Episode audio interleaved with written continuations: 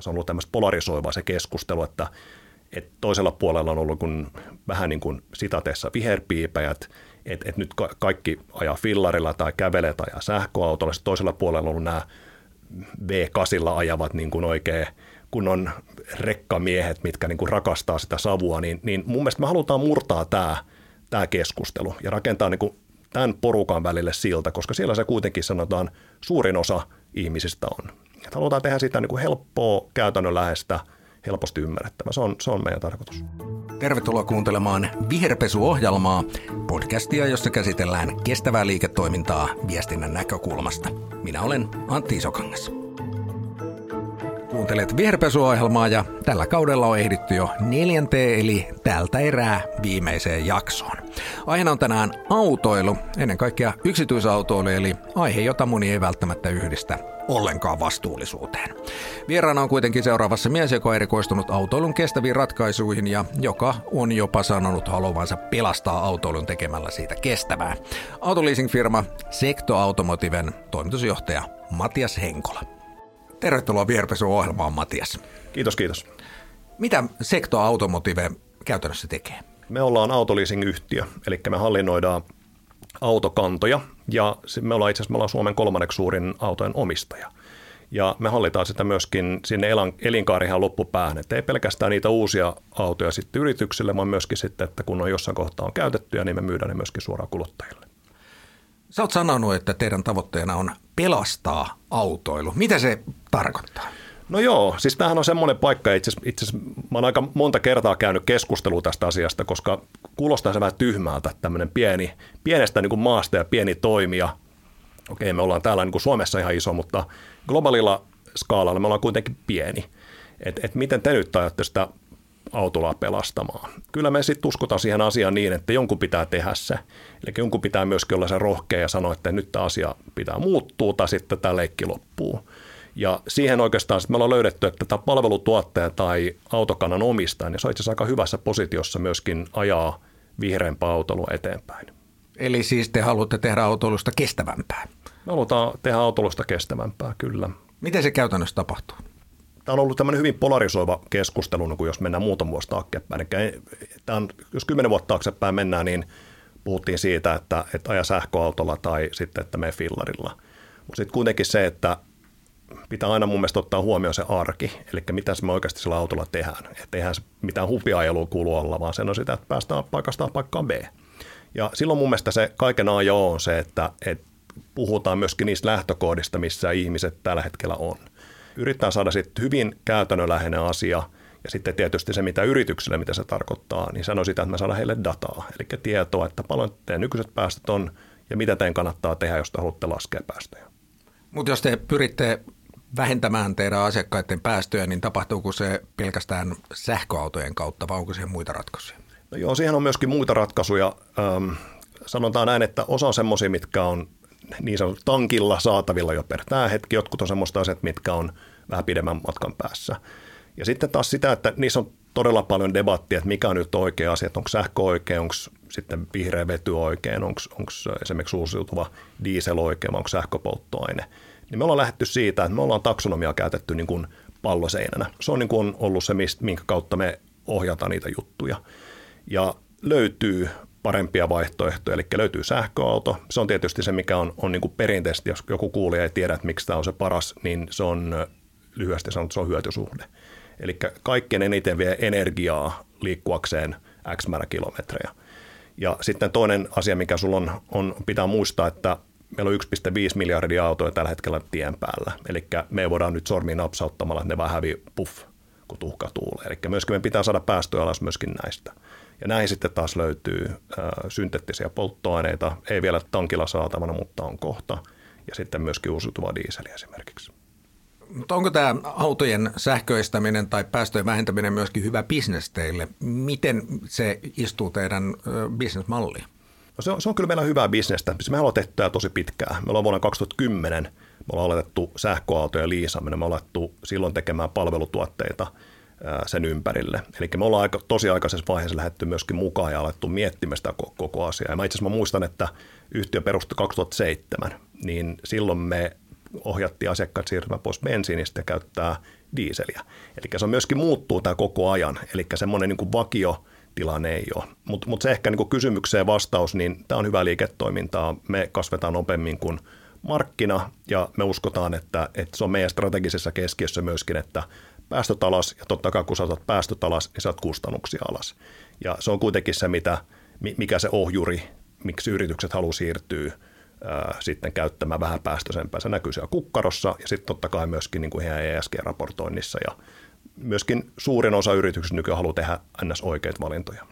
Eli kun teidän asiakkaat haluaa laskea omia päästöjään, ne hakeutuu teidän puoleen, koska teillä on tarjontaa tämmöisistä autoista, jotka on vähäpäästöisiä tai sitten jopa täysin päästöttömiä. Joo, ja, ja sitten myöskin niin sanotaan se, että, että jos me positiossa miettii vaikka, että sulla on, sulla on vaikka auton valmistaja, niin niiden bisnes on se, että sanotaan, jos haluat vähentää päästöjä ja meet kysyt valmistajalta, mitä sä tehdään, niin se vastaus on se, että ostaa tämä uusi auto, mikä on vähäpäästöisempi.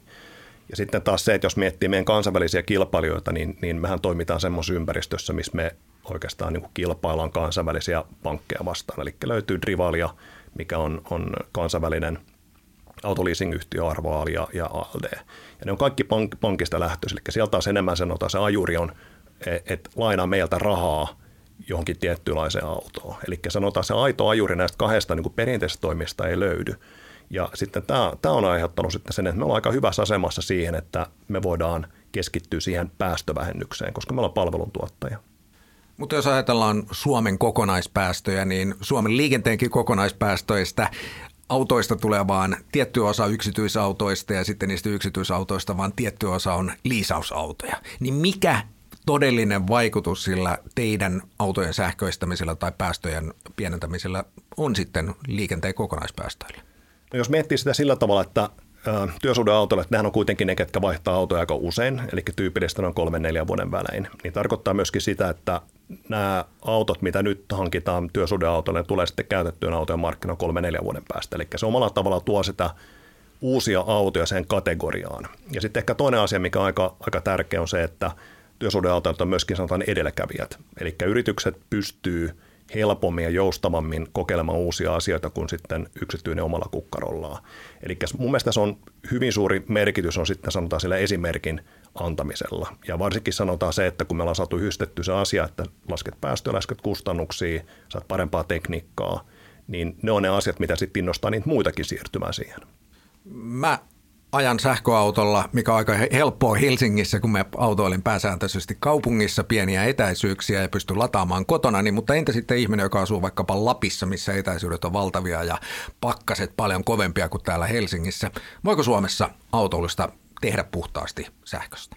Joo, totta kai. Pystyy tekemään. Sitten mun mielestä se, mikä pitää aina ottaa huomioon, että mennään taas siinä alkuperäiseen kysymään, että miksi se auto ylipäätään on hankittu. Eli johonkin tiettyyn tarpeeseen. Ja sanotaan, että jos vaikka ajaa maaseudulla todella paljon semmoisia teistöjä, missä ei ole, mitkä ei valtaväylien varrella, niin sähköauto ei varmastikaan ole niin se kätevin asia.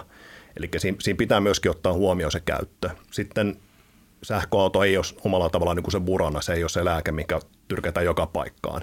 Et joillekin saattaa olla esimerkiksi niin, että uusiutuvasta dieselistä oleva auto tai ladattava hybridi, että suurin osa niistä ajoista pystytään ajamaan sitten sähkölle ja sitten voidaan ottaa se polttomoottoriauto jeesaamaan. Mutta mut sanotaan, että joka paikassa pystyy, mutta aina kyllä pitää tehdä kartotus siitä, että mikä nyt se oikea tarve, mitä koittaa ratkaista. Sä puhuit hetki sitten näistä muista päästöttömistä ratkaisuista, jotka ei ole niin sanotusti tankilla näistä, näistä tuota, ymmärtääkseni erilaisista päästöttömistä polttoaineista. Missä vaiheessa niistä tulee kaupallisesti päteviä, eli niitä tulee saamaan normaaleilta ST1. Mä, mä toivoisin niin, että tämän vuoden loppuun mennessä niitä itse saa. Et, et me ollaan itse asiassa tehty ää, aiesopimus saksalaisen sähköpolttoainevalmistajan kanssa, ja me haetaan tällä hetkellä itse asiassa jakelijaa.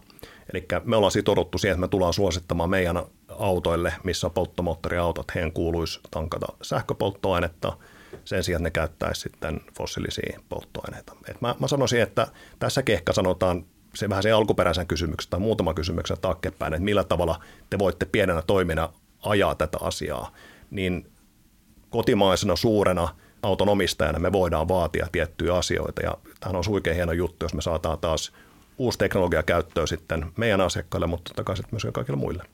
Nämä sähköpolttoaineet, eli sähköllä kemiallisesti tehdyt polttoaineet, jotka toimii tavallisessa polttomoottoriautossa, mutta on päästöttömiä, on ymmärtääkseni vielä aika paljon kalliimpia kuin tavallinen bensa tässä vaiheessa. Mikä sen hintataso nyt on? Se on suurin piirtein kaksi kertaa enemmän. Se on tuplamäärä. Ja mun mielestä niin kuin sa, mihin, mihin se kuuluisi niin ensimmäisenä ottaa käyttöön, niin on, on sitten autot, ketkä käyttää ladattavia hybrideitä.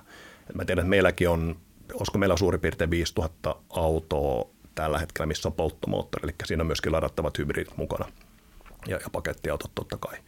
Mutta äh, meillä on paljon semmoisia asiakkaita, mitkä käy tankilla ehkä neljä kertaa vuodessa. Jos miettii, että ne tankkaa sitten neljä kertaa 50 litraa ja sitten taas jos tuplaat sen summan, niin se, se rahallinen määrä ei ole hirveän iso sitten tälle kyseiselle käyttäjälle, että ne voi siirtyä sitten kokonaan fossiilittomaan ajamiseen. Mutta jos ollaan rehellisiä, niin jos se on kaksi kertaa sen hintasta kuin tavallinen bensa, niin jotta siitä tulee koko kansan ratkaisu, niin siihen saattaa mennä vielä aika kauan.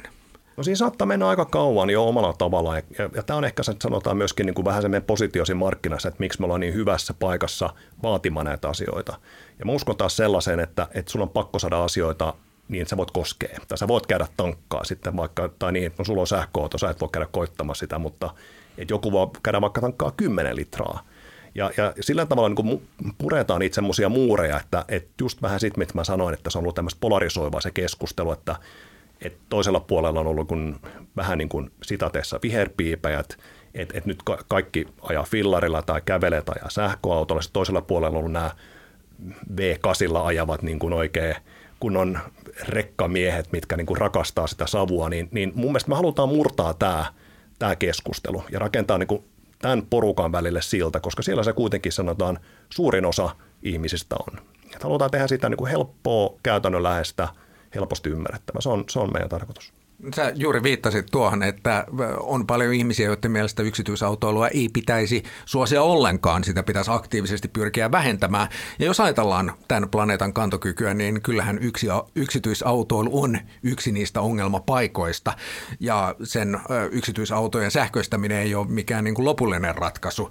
Monien mielestä yksityisautoilu pitäisi korvata paljon enemmän joukkoliikenteellä ja varsinkin raideliikenteellä. Miten sä näet, mikä tulee olemaan yksityisautojen rooli tässä tulevaisuuden kestävässä liikenteessä? No mun mielestä jos miettii yksity, yksityis niin kuin autoilun, se hienoa, se sanoo se liikkumisen vapaus, se sanoo valinnan vapaus. Ja tulee varmasti paljon, sanotaan nyt, mä luot yksi asia, mikä tulee murtamaan sen niin kuin ensimmäisenä on itse ajavat autot. Koska sehän tulee tarkoittaa sitä, että kun meillä tulee olemaan itse ajavia autoja kaupungeissa, niin sama auto pystyy käytännössä 24-7 ajamaan täällä ympäriinsä. Ja se tulee antamaan meille myöskin, että kun silloin on, käyttösuhde tulee kasvamaan, niin myöskin se yksikköhinta tulee mennä alas. Eli ns.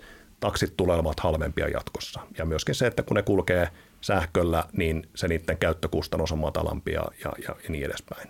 Mutta mun mielestä taas mä halusin palata siihen, mikä on se oikea tarkoitus. Eli yksityisautolla kannattaa silloin, kun silloin se on tarkoituksenmukaista. Sitten tietysti se, että nyt me ollaan täällä Helsingissä, mä, mä tulin itse asiassa, mä tulin Landelta tänäänkin enkä tullut tuosta läheltä keskusta. Jos mä olisin tullut keskusta, mä olisin tullut ratikalla tähän. Nyt mä tulin tuolta maaseudulta, niin mä tulin autolla.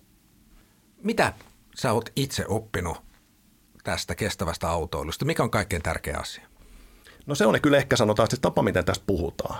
Se on, se on mulle ollut kaikista tärkeä. Ehkä, ehkä niin kuin myöskin se, että kun me ollaan niin pitkään sitä asiaa tehty, jos miettii, että mä oon niin 13, 14 vuotta mä oon sähköautojen puolesta ja mä huomasin itsekin, että mä venin ehkä vähän siihen juttuun, että – että okei, että tämä on teknisesti paras ratkaisu ja koittakaa nyt ihmiset ymmärtää ja muuta.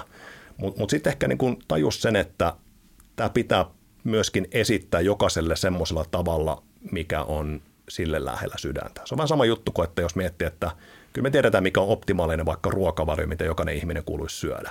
Mutta me ei olla Excelissä olevia ihmisiä, vaan me eletään ja me tunnetaan. Ja, ja mun mielestä kaikkein tärkeä asia on se, että tästä tehdään helposti ymmärrettävää ja, ja jokaiselle löytyy se oma ratkaisu. Eli autot on aika tunneperäinen asia ja sen takia täytyy miettiä, miten niistä puhutaan. No joo, ei, kyllä, se, kyllä se näin on. Onhan se tosi monelle se on, se on niin kuin iso juttu oma identiteetti, että, että millä tavalla sitten ajaa. Ja mä en tiedä, se voi, että se muuttuu muutamien vuosien päästä. Kyllä me nähdään tuoret ottaa vähemmän ajokortteja ja se ehkä on samanlainen asia musta itse, että, että hyvä, että sai nukuttua silloin päivänä, kun täytti 18, kun pääsi ajamaan inssiä, mutta, mutta tota, katsotaan, miten se kehittyy. No mutta jos ajatellaan tunneperäisiä asioita, niin autot on varmasti sulle itsellesi aika tunneperäinen asia, että sulla on itsellä ralliautoilija taustaa, kilpa-autoilutaustaa ja mm, kaikesta näkee, että sä itse rakastat autoja. Niin vaikuttaako se siihen, että sä katsot itse autoja liian ruusunpunaisten lasien läpi, että sä et näe niiden ongelmia, koska sä tykkäät niistä niin paljon? Mä sanon, että se on varmaan mun suuri handicap, että, että mä, mä saatan olla omalla tavalla liian sisällä skenessä. Mutta sitten toisaalta myöskin se, että jos miettii esimerkiksi meitä yhtiönä, niin mähän en ole ollut niin sanotusti autoalalta. Mä en ole ikinä niin kuin, mä en ole oppinut tähän niin kuin auton myymisen tai auton omistamiseen, vaan se on lähtenyt enemmän just siitä syystä, että rakkaudesta auto, näin mä halusin itse autoilla ja, ja mä en saa semmoista palvelua muualta, niin sen takia tämä pitää rakentaa näin. Et siinä on varmaan niin kuin hyviä ja huonoja puolet, omalla kaksiteräinen miekka. Jos puhutaan tuosta kilpa-autoilusta, niin Sektohan aktiivisesti mukana alalla myöskin sponsorina. Suomen MM-ralli on nykyään nimeltään Sector Rally Finland. Miten voi samaaikaisesti tehdä autoilusta kestävämpää ja sitten tukea lajia, jonka päästöt on ihan valtavia? Joo, ja mun mielestä se, siis me mentiin 2021, me mentiin mukaan sitten Suomen MM-rallin taatosponsoriksi. Ja meidän päätös, miksi me haluttiin lähteä siihen mukaan, oli se, että ne siirtyi käyttämään sähköpolttoaineita ja ladattavia hybrideitä – No sitten ehkä sanotaan se, että ne päästöt, mitä sieltä kilpureista lähtee, niin sehän ei ole se juttu. Sanotaan se, että ne bussit pelkästään, mitkä vie ihmisiä sen erikoiskokeille, ne päästää enemmän. Ja niin se on kaikissa yleistapahtumissa. Mutta sanotaan ehkä sanotaan meidän näkökulmasta se oli ehkä taas sitä tarinankerrontaa. Eli se oli myöskin sitä, että me haluttiin purkaa niitä siltoja sille, että, että voidaan pitää hauskaa niillä autoilla, voidaan fiilistellä, voidaan kunnioittaa sitä valtavaa kulttuuriperimää, mikä meillä on ralliautoilun kautta Suomessa, mutta kuitenkin voidaan tehdä se kestävämmällä tavalla. Et en, en sano sitä, että, se on nollapäästöstä ralliautoilu, eikä varmaan ikinä tuolemaankaan. Toisaalta ei, ei tämäkään ole. Me istutaan tässä nyt valaistussa huoneessa ja jostain myöskin nämä valot tulee päälle. Että, et mun mielestä meidän pitäisi enemmän ajatella asioita niin, että, että kaikesta lähtee jotain päästöjä ja saada se ymmärrys siitä, että mitä me käsitellään. Mutta voiko tuolla rallisponsoroinnilla ja yhteistyöllä niin kuin moottoriurheilun kanssa kuitenkin edistää näitä asioita aidosti siitä, siitä esimerkiksi nimenomaan fossiilisista polttoaineista luopumista? Joo, ja mun mielestä tämä on hyvä esimerkki on se, että me omasta mielestään niin se ala oli aika, se, siinä ehkä niin kuin haluttiin pitää vanhasta kiinni, koska nähtiin, että kaikki mikä on uutta tai matala päästöstä, se ottaa asioita pois. Ja sitten taas me ollaan haluttu ajatella se asia niin, että jos haluat muuttaa jotain, niin sun pitää tehdä se sisältä. Se on tosi vaikea aina huutaa niin kuin kentälaidalta, että, että te teette asioita väärin. Vaan se on helpompi silloin myöskin mennä mukaan siihen peliin rohkeasti. Sanoa, että hei, nyt tehdään tämä kimpassa. Jos me tehdään näitä ja näitä asioita, niin, niin laji voi paremmin. Me voidaan samaan aikaan pitää yhtä hauskaa. Me voidaan tehdä hienoja tapahtumia – me voidaan tehdä hienoja kilpureita, mutta me voidaan tehdä se vastuullisemmin. Ja silloin myöskin se antaa jatkuvuuden sille lajille myöskin selviytyy. Tämä on, on, on niin kuin sellainen asia, mihin me ollaan laitettu paljon paukkuja ja itse mä oon paljon käynyt myöskin sanotaan ihan Fiassa, VRCllä, ähm, ylihuomenna mä oon menossa tsekkeihin puhumaan vastuullisuudesta ja, ja miten se yhdistetään sitten myöskin moottoriurheiluun. Sä puhuit itsekin siitä polarisaatiosta ja kaikki tiedetään, että on paljon ihmisiä, joiden mielestä kaikki yksityisautoiluun liittyvä on, liittyvä on pahasta, mutta toisaalta sitten on paljon näitä autorakastajia, jotka ei siedä minkäänlaista viherpiiperusta ja inhoaa myöskin sähköautoja. Miten tuolla rallialalla ja moottoriurheilualalla ylipäänsä on tämä sun viesti vastuullisuudesta ja päästöjen vähentämisestä ja dekarbonisaatiosta otettu vastaan? Mun mielestä hyvin. Mun mielestä se on, se on hyvin, kun se on näytetty, että se ei ole uhka, vaan se on enemmänkin mahdollisuus. Kyllä mä sanoisin niin, että jos, jos miettii vaikka F1, ne on siirtymässä 2026 käyttää synteettisiä polttoaineita ja me löytyy Formula E, me löytyy Extremeetä, me löytyy sarjoja, missä ajetaan vastuullisemmin. Ja sitten myöskin se, että, että onko se se lopullinen ratkaisu, millä tavalla se kuuluu olla, niin varmaan ei, mutta jostain se pitää mun mielestä lähteä. Sanotaan semmoinen niin positiivinen spiraali saada aikaiseksi. Ja mä uskon, että sitä kautta se muutos tulee. Sektolla on myöskin tämmöinen oma kehitysyksikkö, Automotive Labs, joka kehittää erilaisia ratkaisuja ja testaatte näitä ratkaisuja. Teillä on yhteistyötä esimerkiksi Heikki Kovalaisen kanssa. Minkälaisia ratkaisuja käytännössä tässä Automotive Labsissa testataan? Mä voin kertoa niin lyhkäisen, mutta hienon tarinan. Mä alettiin käyttää sähköpolttoaineita. Mä itse asiassa mä ajon tunturiralli vuonna 2022 ensimmäisenä maailmassa – ajoin sähköpolttoaineella. Ja se oli aika protoasteella silloin vielä, koska se oli ennen VRCtä. Ja me ajettiin se kisa ja me huomattiin, että tapahtui tämmöinen tekninen ongelma autoissa tai siinä moottorissa, että meni bensaa sinne öljyn sekaan. Sitten kun tätä öljyä menee sinne, tai bensa menee sinne öljyn sekaan, niin, niin mietit, että no voi hitto, mitä nyt tehdään, että tämähän on huono juttu, että meillä on tämmöinen kestävä bensa, mutta se ei käytännössä toimi. Niin me itse asiassa me löydettiin Suomesta yksi valmistaja, joka tekee voiteluaineita, niin, äh, joka sanoi, että he pystyvät ratkaisemaan tämän jutun. Ja mä ajattelin, että no onko tämä nyt tämmöinen vähän TV-shop-juttu, että voiko tämä pitää paikkaansa. Me laitettiin sitä autoon ja tämä ongelma loppui. Ja mä soitin silloin, silloin tälle tyypille, joka tämän oli tehnyt ja kysyin, että miten tämä on mahdollista, että mitä tässä on tapahtunut. Sanoin, että tässä ei mineraalipohjasta öljy ollenkaan. Ja sitten mun niin vaan raksahti muutaman kerran meitä, että, että hetkonen, että onko tämä niin fossiilivapaata. Joo, et ei tässä ole mitään fossiilista. Ja mun mielestä nämä on, on, on niin semmoisia juttuja, että kun sä teet ja oot avoin asioille, niin me löydettiin fossiilivapaa voiteluaine. Eihän se tietenkään, okei, meillä on ne 1,5 miljardia autoja edelleenkin tien päällä, mitkä vois hyötyä siitä. Mutta sitten myöskin se, että esimerkiksi jokaisessa sähköautossa on voimansiirto, ja niissä on tällä hetkellä mineraalipohjasta öljyä. Et, et mun mielestä se lähtee myöskin siitä, että ei, ei varmaan fossiilivapaa voitelu ei nyt, nyt muuta maailmaa, mutta se ottaa taas askeleen kerran pois sitä riippuvaisuutta siitä teollisuudesta, mistä me on pakko päästä pois. Esimerkin voimalla mun mielestä tämä tapahtuu. Ja tämä on tosi hieno ja merkittävä juttu. Hieno tarina, mutta tuota, vaikka äh, sä itse sanoit, että moottoriurheilusta ei ikinä voi tulla täysin päästötöntä, niin miten sä vastaat niille ihmisille, jotka on sitä mieltä, että sitä pitäisi sen vuoksi luopua? Onko siitä kuitenkin jotain hyötyä? Esimerkiksi usein viitataan siihen, että siellä syntyy niitä innovaatioita, joita sitten hyödynnetään tässä siviiliautoilussa. Joo, ehdottomasti kyllä se, kyllä se just näin on. Jos, jos miettii vaikka Formula 1-autoa, niin siinä on 100 kiloa polttoainetta tällä hetkellä, millä ajetaan noin kaksi tuntia. Et se on äärimmäisen energiatehokas auto itsessään. Ja sanotaan moni, monia, vastuullisuus ei pelkästään sitä, että tehdään päästöä vähemmän, se on myöskin turvallisuutta. Jos miettii vaikka luistonestoa, mä luulen, että aika moni kuski nykypäivänä, jos ei ole ABS tai luistonestoa, niin voisi olla tuossa muutaman viikon päästä, kun on ne pahimmat myräkät, niin silloin niin kuin vähän pulassa – Mä sanoisin niin, että, että sieltä valuu henkilöautoihin semmoista tekniikkaa, mitä sitten normaalikuskit pystyy käyttämään. Joko se on sitten energiatehokkuutta tai sitten se on esimerkki, että halutaan tehdä sitä cool tai halutaan olla mukana tässä genressä tai, tai sitten niin, että ne on turvallisuuteen liittyviä asioita. Juuri puhuttiin siitä, että te olette tehneet Heikki Kovalaisen kanssa yhteistyötä. Minkälainen puhemies vastuullisuudelle on mies, joka on sitten työkseen ajanut kilpaa tässä valtavia päästöjä aiheuttavassa lajissa. No joo, ja tämä oli ihan superhauskaa ollut itse asiassa Heikin kanssa. Tämäkin lähti niin kuin keskustelemaan ja avoimesta mielestä siitä, että, että Heikki oli muuttamassa Suomeen ja, ja sitten golfkentällä itse asiassa heitettiin, että, että mitä se meinaa tehdä. Ja, ja sitten päätettiin, että me ajetaan kimpas, me halutaan tehdä tämmöinen projekti. Ja, ja myöskin se, että se oli hyvin selkeä, että, että meillä ei niin se kilpailullinen ollaanko me ensimmäinen tai toinen tai seitsemäs, sillä meille niinkään merkitystä, vaan me halutaan tuoda myöskin niitä vastuullisia tekoja sinne moottorurheiluun ja kertoa sitä ilosanomaa.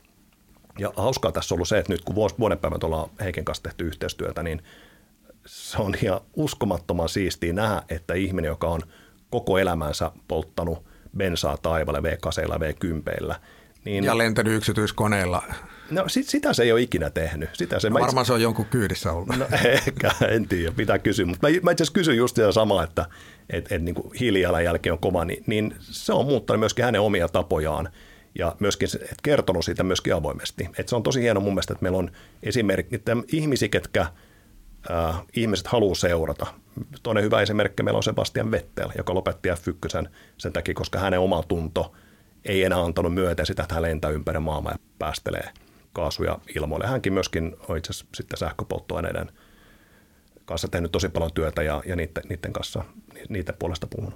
Miten autoalalla suhtaudutaan näihin kuskeihin, jotka niin sanotusti vaihtaa leiriä? Puhuttiin tästä polarisaatiosta ja niistä jyrkistä mielipiteistä.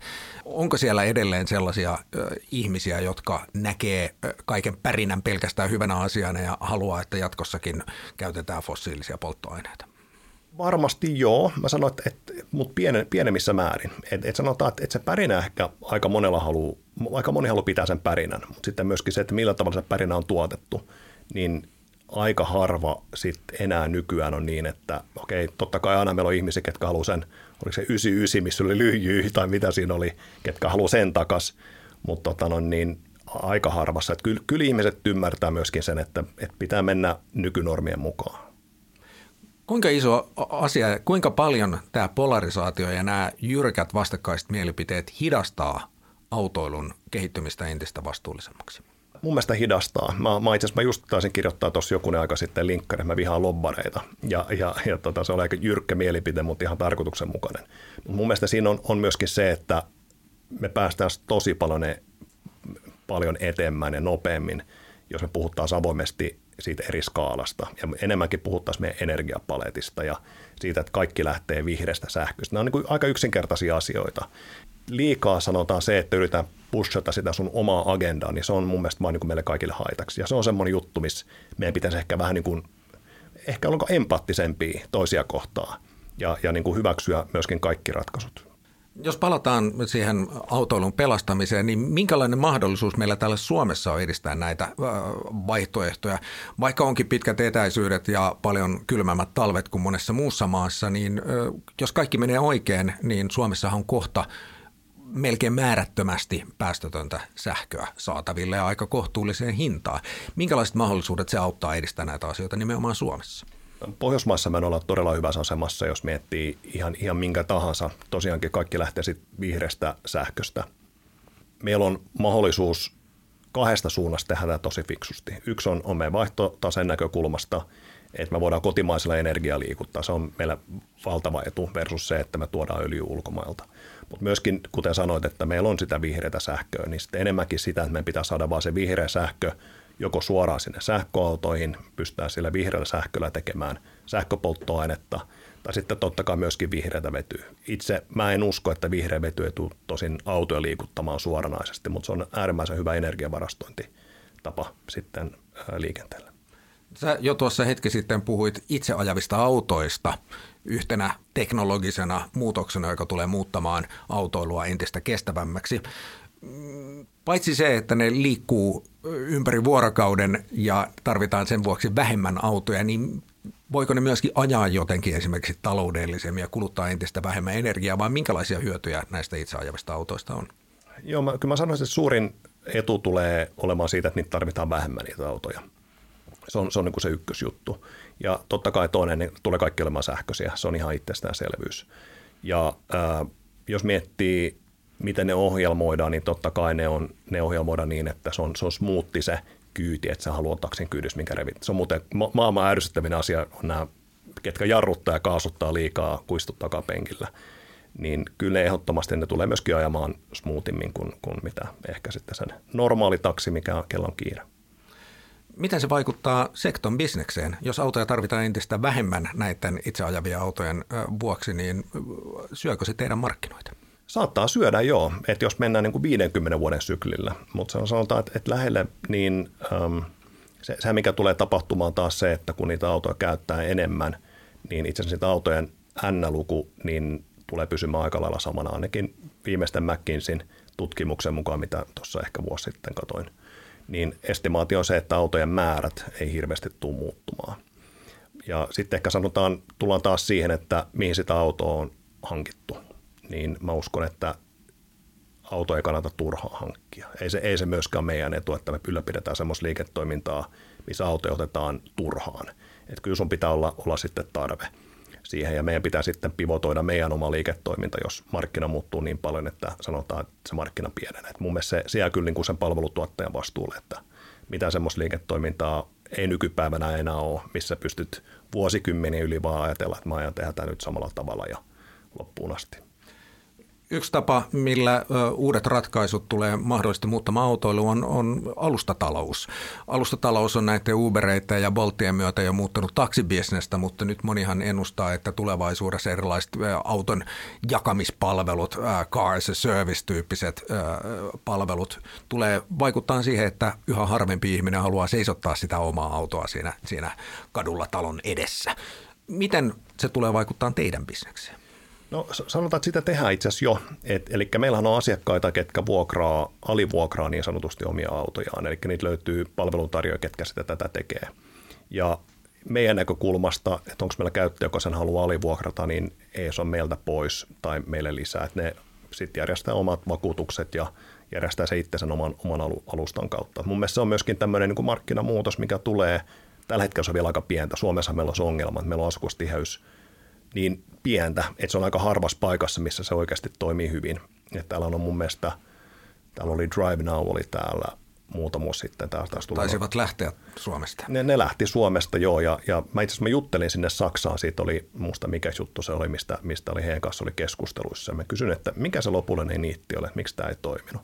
Ne sanoi, että solmukohta, missä se voisi toimia, on käytännössä Helsingin ydinkeskusta, ja se, että se on Niemenkärki. Eli saadaan kun omalla tavallaan se liikenne ei tule neljäs suunnasta, vaan sulla on niin 75 prosenttia siitä suunnasta, miten se kuuluisi liikenne mennä ristiin, niin se on merta.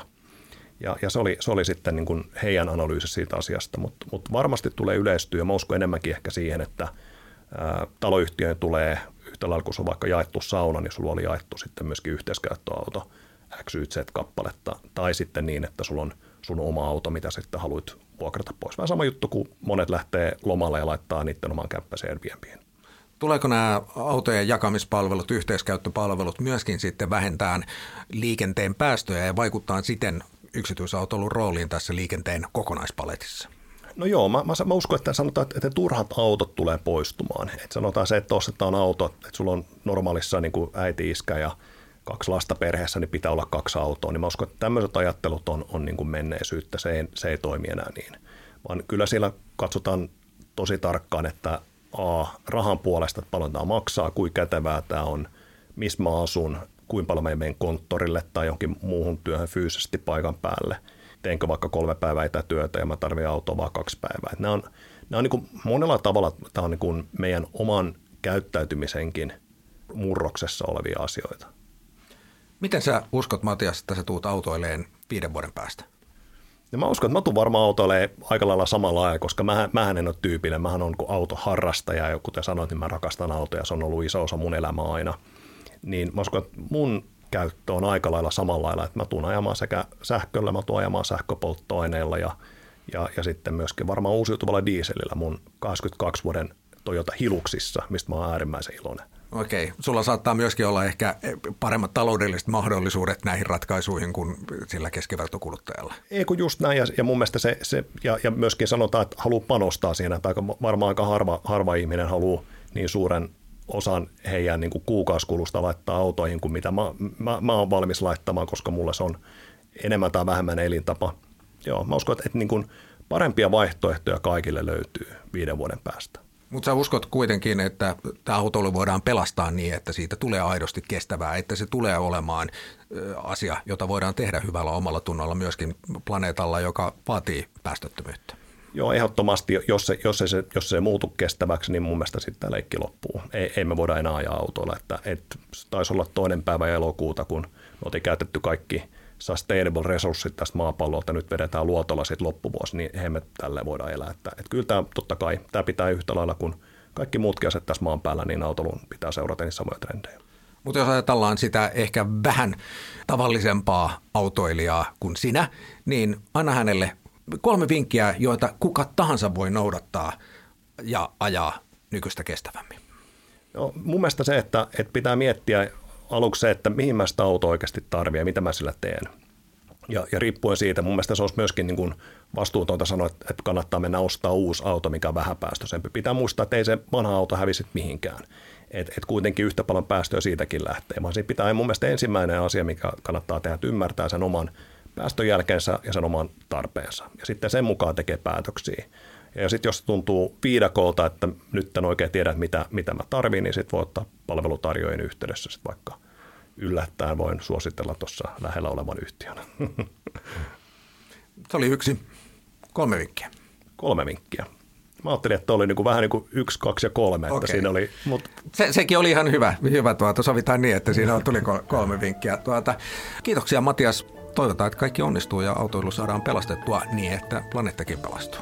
Just näin, se on tarkoitus. Palataan. Kiitos. Olet kuunnellut Viherpesuohjelmaa, podcastia, jossa käsitellään kestävää liiketoimintaa viestinnän näkökulmasta. Tämän jakson vieraana oli Sekto Automotiven toimitusjohtaja Matias Hinkola. Viherpesuohjelmassa on päästy tämän kauden loppuun. Näitä kestävään liiketoimintaan ja viestintään liittyviä aiheita kuitenkin riittää vaikka kuinka paljon, joten ei tämä tähän jää. Lisää on pian luvassa. Kiitos kuuntelemisesta. Minä olen Antti Isokangas. Palataan asiaan.